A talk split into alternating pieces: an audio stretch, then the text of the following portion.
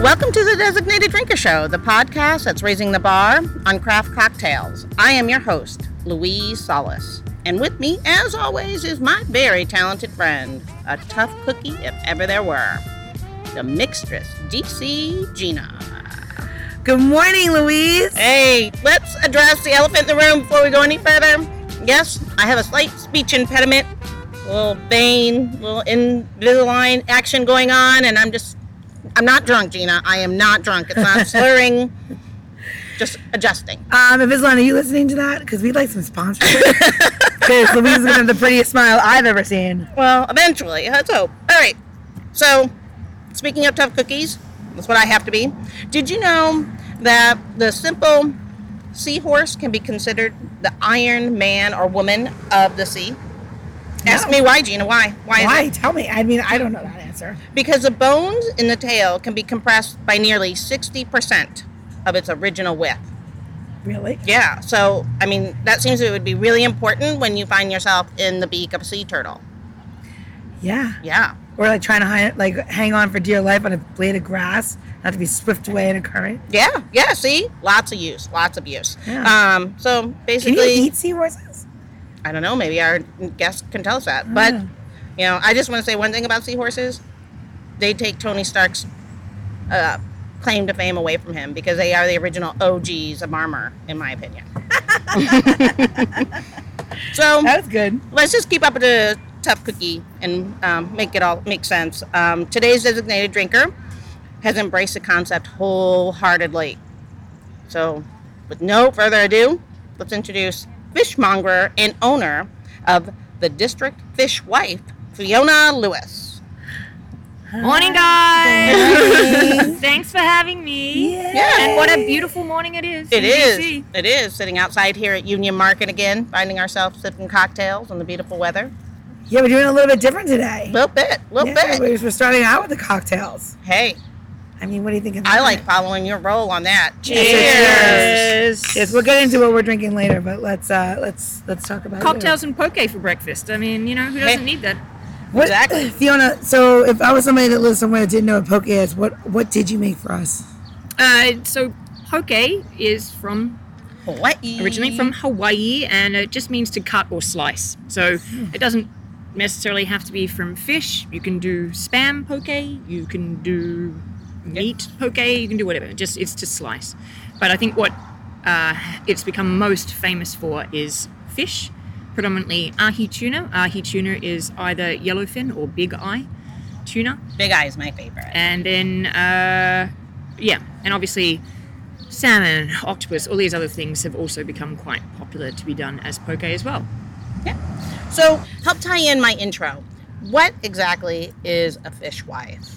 So the definition of fishwife, Delish. it's a sort of uh, archaic word that's not as commonly known here in America, and it has two definitions. Number one is woman who sells fish. Which I do, and n- number two is a coarse and abusive woman, which, quite frankly, I can also pull that off on occasion. So it seemed like birds of a feather. Birds of a feather. it seemed like an appropriate name for our business because we do sell fish at the District Fishwife, and uh, you know, I can rein my coarse and abusive manner in, but it's there. It's there. Fiona, tell us, tell tell the story of how how far back it goes for you, your whole fish life. Fish. Fish Uh, life. In a past life, I was no. No, it's really good, amazing. Well, fishwife. I mean, just generally though, fish wife. It's there because back in the old day, wife, as in like in the 18th century, wife just literally meant woman. So fish wife was just the fish woman, and it was the yep was the you know the partner of you know the fisherman. Yeah. Would go out and catch the fish, and the fish wife would stand on the piers selling it. Wife is archaic for woman. really? Yeah. So I'm led to believe, but you know, maybe the dictionary led me astray. I could be wrong. Well, you know, with that Texas accent, we have no idea where that is.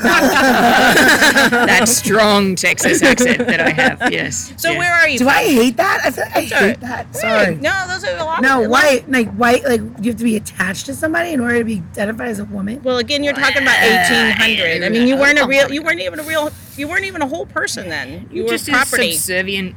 property. Yeah, property. Damn. And actually, so in the uh, Essentially during- slave.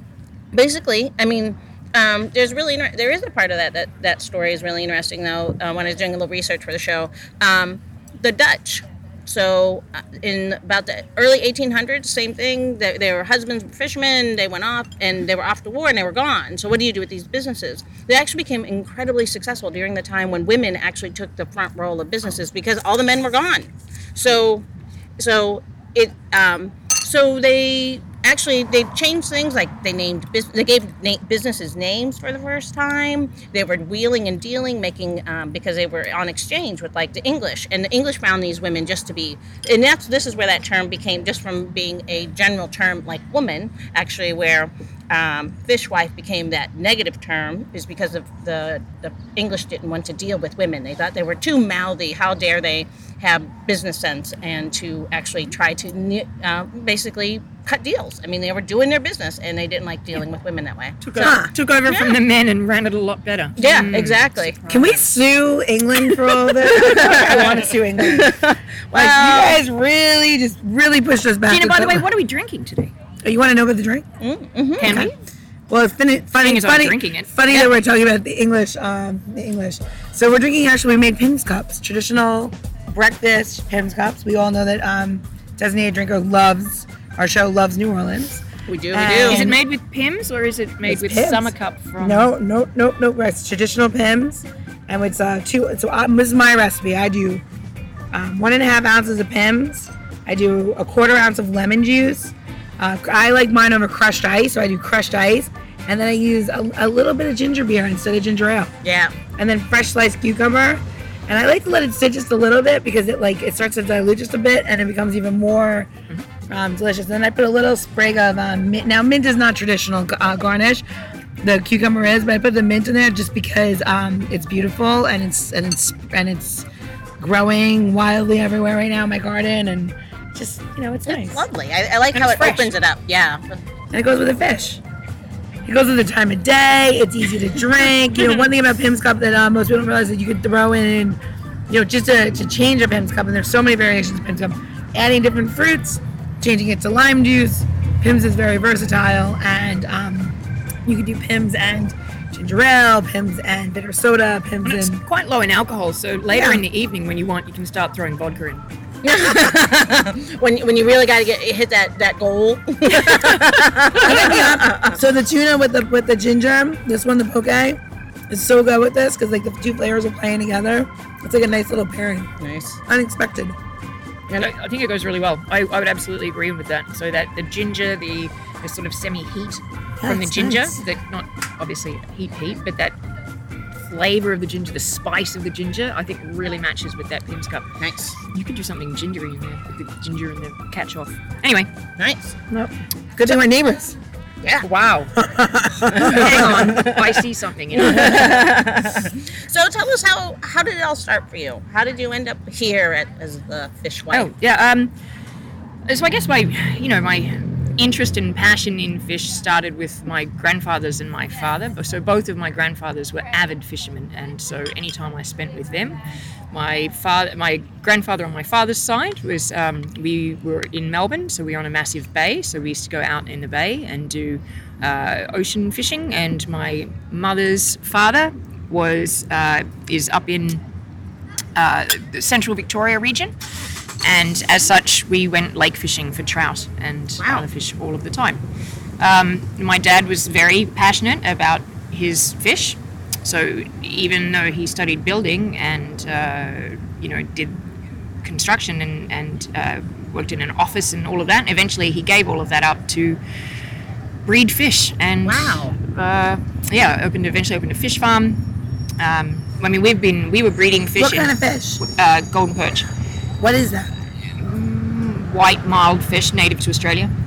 So you know, ever since I was really young, we were uh, you know had a you know you could never fit cars in our garage, even though my parents had a garage that could technically fit six cars. There was never a single car in that garage. Wow. There was just fish tanks mainly, and I had a dark room as well from when I was young. But Oh, cool. yeah, so you know, helped my dad. dark things. Yeah, for doing dark or things like the dark photography. arts. Yeah. I mean, I know what that's from. It's just funny because I feel like Fiona would do horrifying things in there. in a dark room. Yeah. But you know, I did my first autopsy on a fish with my dad when I was like 12. You know, we used to try to work out like why they died, what was going on. So yeah, I don't know. Um, and then I just went from there. So then I was in the hospi- So, can we hospitality stop industry. for- First, autopsy of a fish. Yeah. Such an odd term for for the, for those of us who are not fishmongers.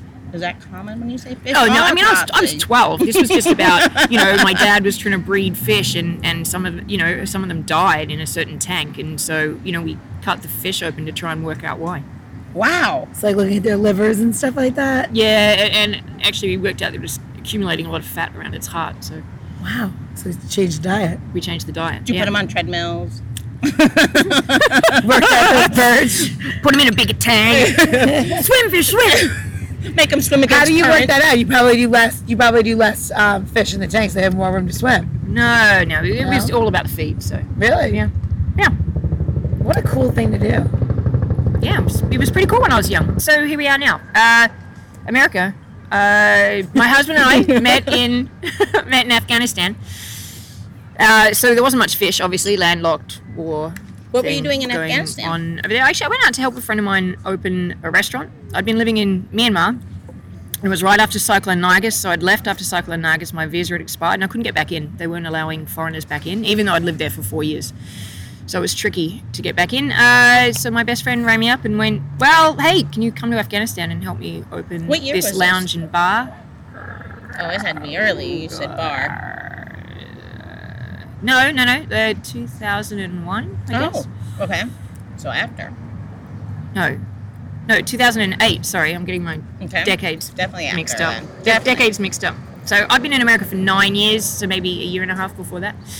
And then, um, yeah, so I had nothing else to do, so I went out there to help her with that. And then the first night I was there, I met my now husband Ben. Oh, shut the front door.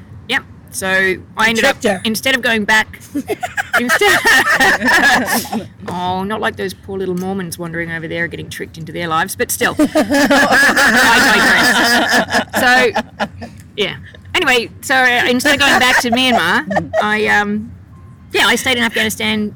Took on a position contracting with USAID there, um, doing agricultural fairs and stuff, and and then came here for six months, and that was nearly ten years ago. Wow. It's awesome. there. I love that about Fiona, right? Like Yeah. you, like oh, I'm just gonna. I was in the Middle East opening a bar. First, I was like, wait, where, and- where, and- when, and where in Afghanistan? Because that gets tricky. But wow. And then, you know, after all the things that were happening, your friend just called you up and said, come to Afghanistan and open a bar and restaurant. You're like, okay. Oh, I'd never been. Again, tough cookie. But what were you doing in Australia prior to that? Were you cooking? Are you- Hospitality. hospitality. Started in the kitchen, and then moved front of house when I realised that I could earn twice as much money for half the hours. Yeah. I'm sorry. Good math. Good math. But no way that you didn't put your input in because it's funny. You're back exactly where you began. Well, yes, but that's you know doing it as an owner is very different than uh, than doing it there. You know, we have very strict rules in Australia, and if you want to be called chef, not that you can't be a cook, but if you want to be called chef, it's a four-year government-mandated apprenticeship and program. Um, Really? Yeah, and you don't get paid well, and you work really long hours. It, well, it might have changed since then. I'm talking about 25 years ago, more. Yeah. You know, I'm 48. So this was when I was like 20, so a long time ago. Eh, It could have changed. It didn't change in the years that I was living there, but I haven't lived in Australia in like over 15 years. So Do you go back often? not from here. It's so fucking far away. oh, it takes you like 30 hours to get there, Yeah. and plus with the jet lag and everything, you've got to stay at least a couple of weeks to make Yeah. it worthwhile. So we used to. I used to go more before we opened the business. Oh, I'm sure. Yeah. Funny little thing how Can't that stop eating the anchors poke. you. I haven't not been this quiet on a podcast ever. I was like eating it. I ate a cucumber. I'm like, oh, stop eating. Yeah, breakfast. Anyway, Hold on. I have something to say. So you talk about this whole, um, you know, the chef thing. I want to like. So Fiona, for, for people that don't know Fiona, obviously you know she's on the show, so we're teaching you about you, right? Fiona is an amazing, amazing. She'll call herself a cook, fine, chef, cook, whatever. Like it's stunning to see her do things because like she's got such a huge influence in Asian food, Thai food, um, the Chinese like Indian uh, culture, the ma- like that mesh, and it's so influential in her food. Even though she does like the poke and stuff like that, her spice base is so um, rooted in that. And by, and by rooted, I mean like you know using the turmerics and the gingers and the stuff like that. It's like kind of amazing to see. And you know, what I find the most uh, fascinating about um, Fiona is the passion. Yeah. Because you know, I gotta be honest with you. You walk over there, it, that like you go to seafood counter somewhere, and you're like, oh, whatever, I'm gonna buy this fish or this. You have it in your head. But when you go see your display, you can tell that whoever is doing it really loves it because it's displayed the same way that you would display flowers. It's it's arranged so that it's beautiful and colorful and ornate, and like there might be an octopus in the mouth of a tuna or something crazy one Yeah. day, all raw, and then she's telling you how to do it and cook it. So the passion really comes through. Yeah. And I feel like, and, and correct me if I'm wrong, but passion drives your business. Please do. Yeah, of course. I mean, you know, and thank you for saying such lovely things around me, sweetheart. Oh, I do watch There what is- people wait, are doing. Wait, there, there is a heart under there. but you know, uh, yeah, of course it's passion. You know, like if you do it, I mean, you know, I'm and I'm very lucky to be able to be doing something that I am so passionate about. I mean, it's something I've grown up with through my family all the time. When I was in Australia working in restaurants, you know. Um, not long after I started, I was in seafood restaurants, fine dining seafood restaurants, and that's what I specialized in. So, you know, moving to this is a shift, but uh, you know, I've, uh, I've been able to you know learn so much about this North American seafood, which we try to specialize in regional. But we also are doing our best to you know educate Americans on how aquaculture and mariculture, when it's done well, it's not a fucking dirty word, and it's the fish of the future. Yep. And if we want to eat wild seafood and support our wild fisheries and wild fishermen forever. We have to start embracing it. So, and and talk about it a little bit because I feel like you know, like you're, you're talking about like, people don't realize what it really is. People, I think people think that there's, you know, I don't know, like a net somewhere and these fish can't swim out into the ocean, and then they just pull them in whenever. Well, that's definitely part of it, and that's a lot of the salmon industry. But it doesn't mean that it's bad for the environment.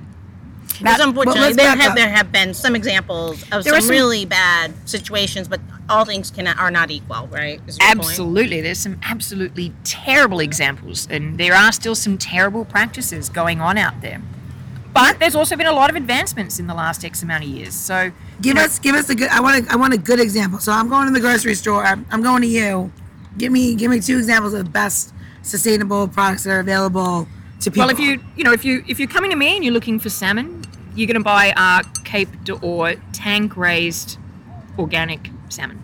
So you know it doesn't get any better of that. They talk about how you rate things and what's the most sustainable. I mean, the Cape d'Or salmon we're using now is probably one of the most sustainable salmons in the world because of how it's raised. It's saltwater well, tank raised, recycled water, all of the good, amazing, good stuff that's happening out there. Uh, inland, what we call RAS, recycling systems, uh, inland fish farming, it's happening more and more. And I think that it has a lot of promise to eradicate some of people's fears about escapes and, and uh, cross contamination between wild and, and farmed. Good fish is out there that's farmed. And When you say inland, you're talking about freshwater fish. Then when you no, no, no, no, no, big, big, big tanks. Oh, they're doing like saltwater in in inland. I, I assume that was shows you what what I know. states are, let's educate the people because I think a lot of people don't realize what states really have the biggest farms right now. Well, America, this is a very burgeoning industry. So it's really so sorry. Cape d'Or salmon, Nova Scotia. Okay. Right? Um, uh, sapphire salmon actually is about to open a massive plant down in Florida. And so when that starts happening, that'll be good. That'll also be using saltwater wells. Uh, and I mean, that's going to be huge. They're going to be producing hundreds of thousands of tons of fish within a few years. So, yeah, we're moving towards that. Um, and, you know, it's starting to change here in America. The, you know, the rest of the world has sort of been embracing aquaculture a little better. But, you know, we'll get there. Let's talk. So, some other things. We talk about like you know diet, right? Talk about like um, big thing for Fiona is like balanced diet and fish and, and eating a variety of things and not so much of the of the meat. What this planet and a lot of people don't realize is like if you just delete like one red meat item um, or land animal, right, uh, out of your diet uh, daily, one one daily, you will save so much of the ozone because when these animals are slaughtered, there's a certain amount of methane that goes into the air, right? So when you have an, an animal that's five, six thousand pounds, a animal, and there's hundreds and thousands of them slaughtered daily to feed this craving red meat market, you're literally polluting the air in a different manner, which you don't even realize. And like when and what when you say sustainability, the sustainability of what this what this what this um, the tanks and the systems are going to be, it's going to change our environment. Yeah. And to move forward the next 100, 150 years as a planet, 200 years as a planet, you know, If we make it that far. that's what I'm saying. Yeah. but no, whole lot I mean. I mean, seriously, if you do, right? But more importantly, it's you know what you're going to eat. Yeah. You know how you're going to be farmed. Where's your food coming from? Your Well, and, food. and reducing environmental impact is massive. So, you know, we try to be as regional as possible, but we fly things in from the other side of the world because, you know, even including that, the environmental, you know, factor, Impact, yeah. the environmental impact of me flying a fish in from New Zealand. I'm making up the number here, but I could Yeah. probably fly that fish back and forward to New Zealand 15 times before it came close to the environmental impact of land-based animal farming and especially the larger animals. Now, nobody's saying that we shouldn't be doing that. We should. We just should be eating it maybe a little less, doing some balance in regards to thinking about not just that it's actually probably better for you from a health perspective, but also how much impact and benefit it can have on our planet Absolutely. but at the same time, obviously, we want to support our farmers. But maybe there's, you know, and and uh, you know, we want to support our local farmers. We want to support the people that they, they consciously take care of the animal, sl- slaughter the appropriate amount, and re and retake and retake care of their land. What's it? What not regurgitate? What's the word? regenerate. regenerate their land because that's another thing. They don't move these pastures, so these poor cows are born and they're living in a pasture that they should not be in. Yeah. right? And then they're they're lucky if they're in a pasture. and then they're grain fed, just tons of shit, and it's not good. and what's really amazing about, you know, you know, people want to move more closer to eating, you know, fish, more eggs and stuff like that, things like, that don't require slaughtering, is that the it's just it's just gonna regenerate itself. Fish doesn't take a fish. You know, a year to grow to full uh, to full capacity. Mm, it depends Some- on the fish. No, Couple salmon, with some, yes, uh, but, but there are other fish Yep. that don't. So we were, I was um, out in Hawaii um, last spring, and I was at a um, uh, rum distillery, and they were using fish tanks to. They have they've been sustainable water from uh, from a water standpoint for like seven years or something because they've had these tanks with fish living in and they they didn't seem like that I what do I know I mean you might have looked at it differently but the, the water from the fish because they they um, because they're eating and living their environment is what they use to um, to water the, the crops with and so Yeah. there's this constant regeneration of this water because they're using um, I, I, I, I mean they haven't taken any water from the from the supply from freshwater supply in like I don't know five six years I might be lying but it was had been a long time that was very interesting to look at agricultural different a different way and that fish was at um, a grade in which human it's edible because Yeah. they were selling it as well Bacardi So- and Patron do that. do they Yeah, both the distilleries. One in Jalisco and one in in um, Puerto Rico. That one was Kō Hana rum. Yeah. So even small, I mean, it, it's in, I mean, to point to that is like, even to that point greater is that even when you're a small business, you can make big impact. Of course. Because they- they're a relatively small distillery, um, doing what they can. Which Do you I think And, is I mean, and I think you know, like another big thing that we always try and talk about um, is that you know your bivalves are restorative. They're cleaning the ocean, and they farm well. They farm easily. So oysters, mussels, clams, scallops. If they're farmed, so that's what we do. We sell a farmed Japanese product. So even though we're flying it in, it's better than dredging the bottom of the ocean to you know grab your scallops up. So, but just from the fact that they're filter feeding the ocean, they're cleaning the ocean. Yeah. So the more farms they're doing their job. the more farms that we can encourage, and there's you know relatively easy to farm in the ocean, uh, and that's another thing that we try to encourage people to do: eat more bivalves, Eat Keep- oysters. keep, keep cleaning the ocean. yeah. The only thing though, then we end up with more humans because they're an aphrodisiac, and it's a vicious cycle. the one that we left us up or humans? It's true. It's Isn't an- that how you have two, Gina? All right, that's, that's another Easy episode. time. Episode. I believe Maker's Mark is responsible for that. Um, one thing I, you know, it's amazing. You know, we, being here in Washington D.C., we have we live right next to the Chesapeake, and seeing the oyster houses come back is kind of amazing. Like all these different oyster farms.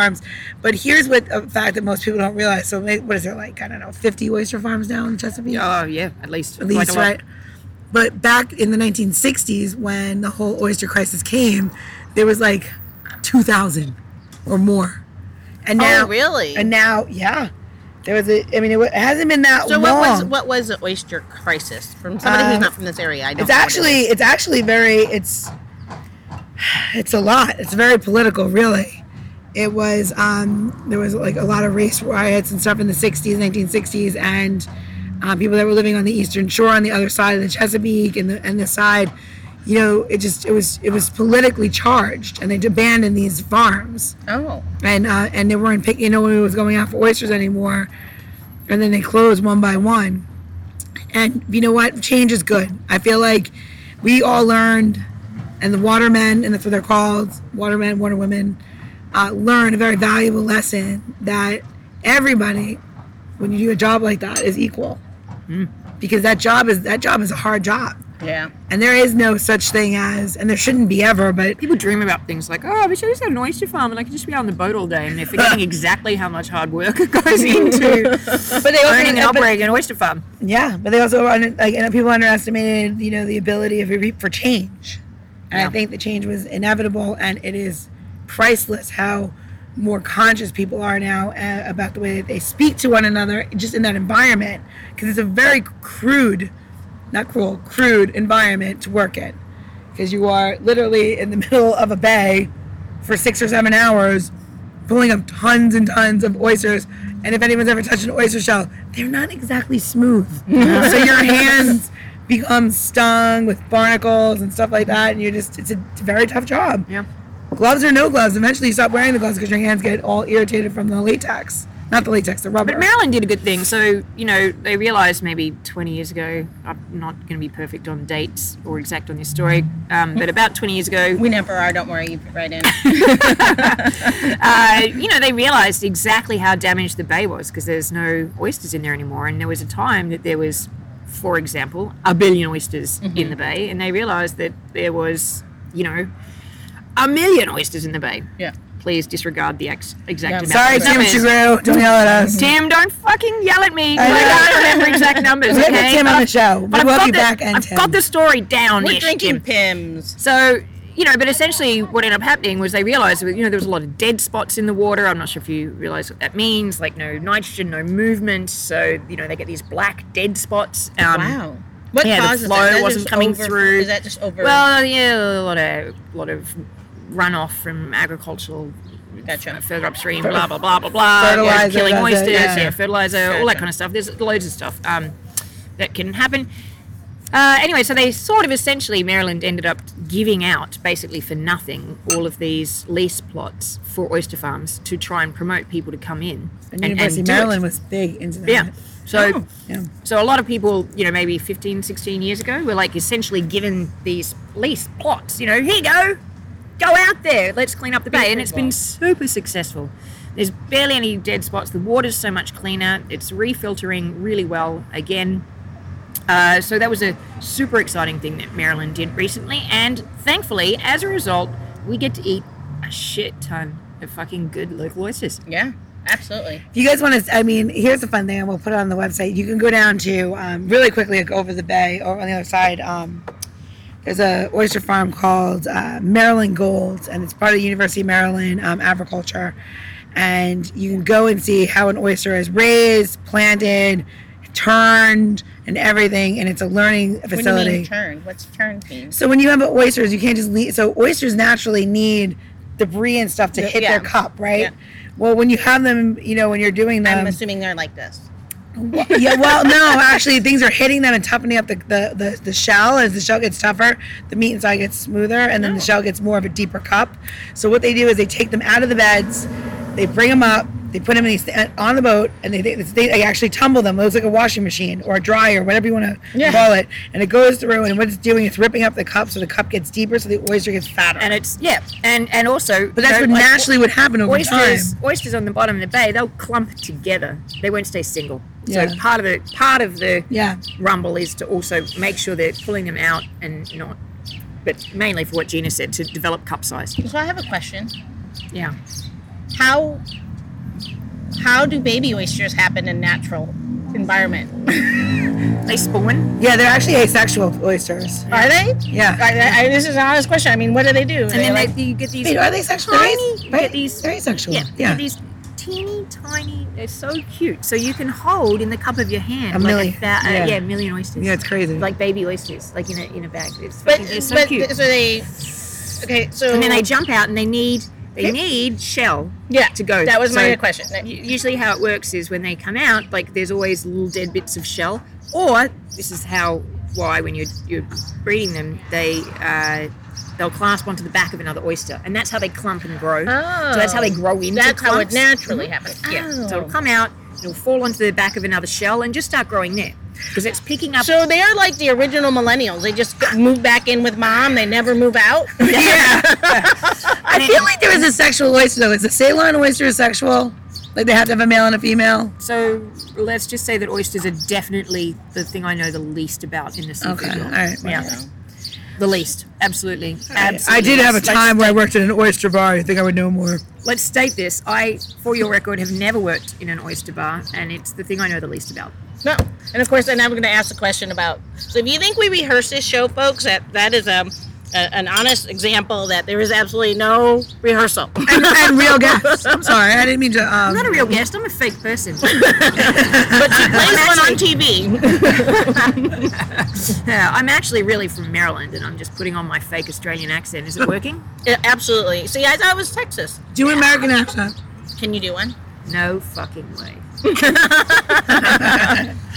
That's not about more American than Gina. All right, all right. You know what? My drink is getting empty. Sun is beating. It is. I think we should go inside before my little Australian princess becomes um, tan. Yes. Uh-uh, uh-uh. No tan. No tan.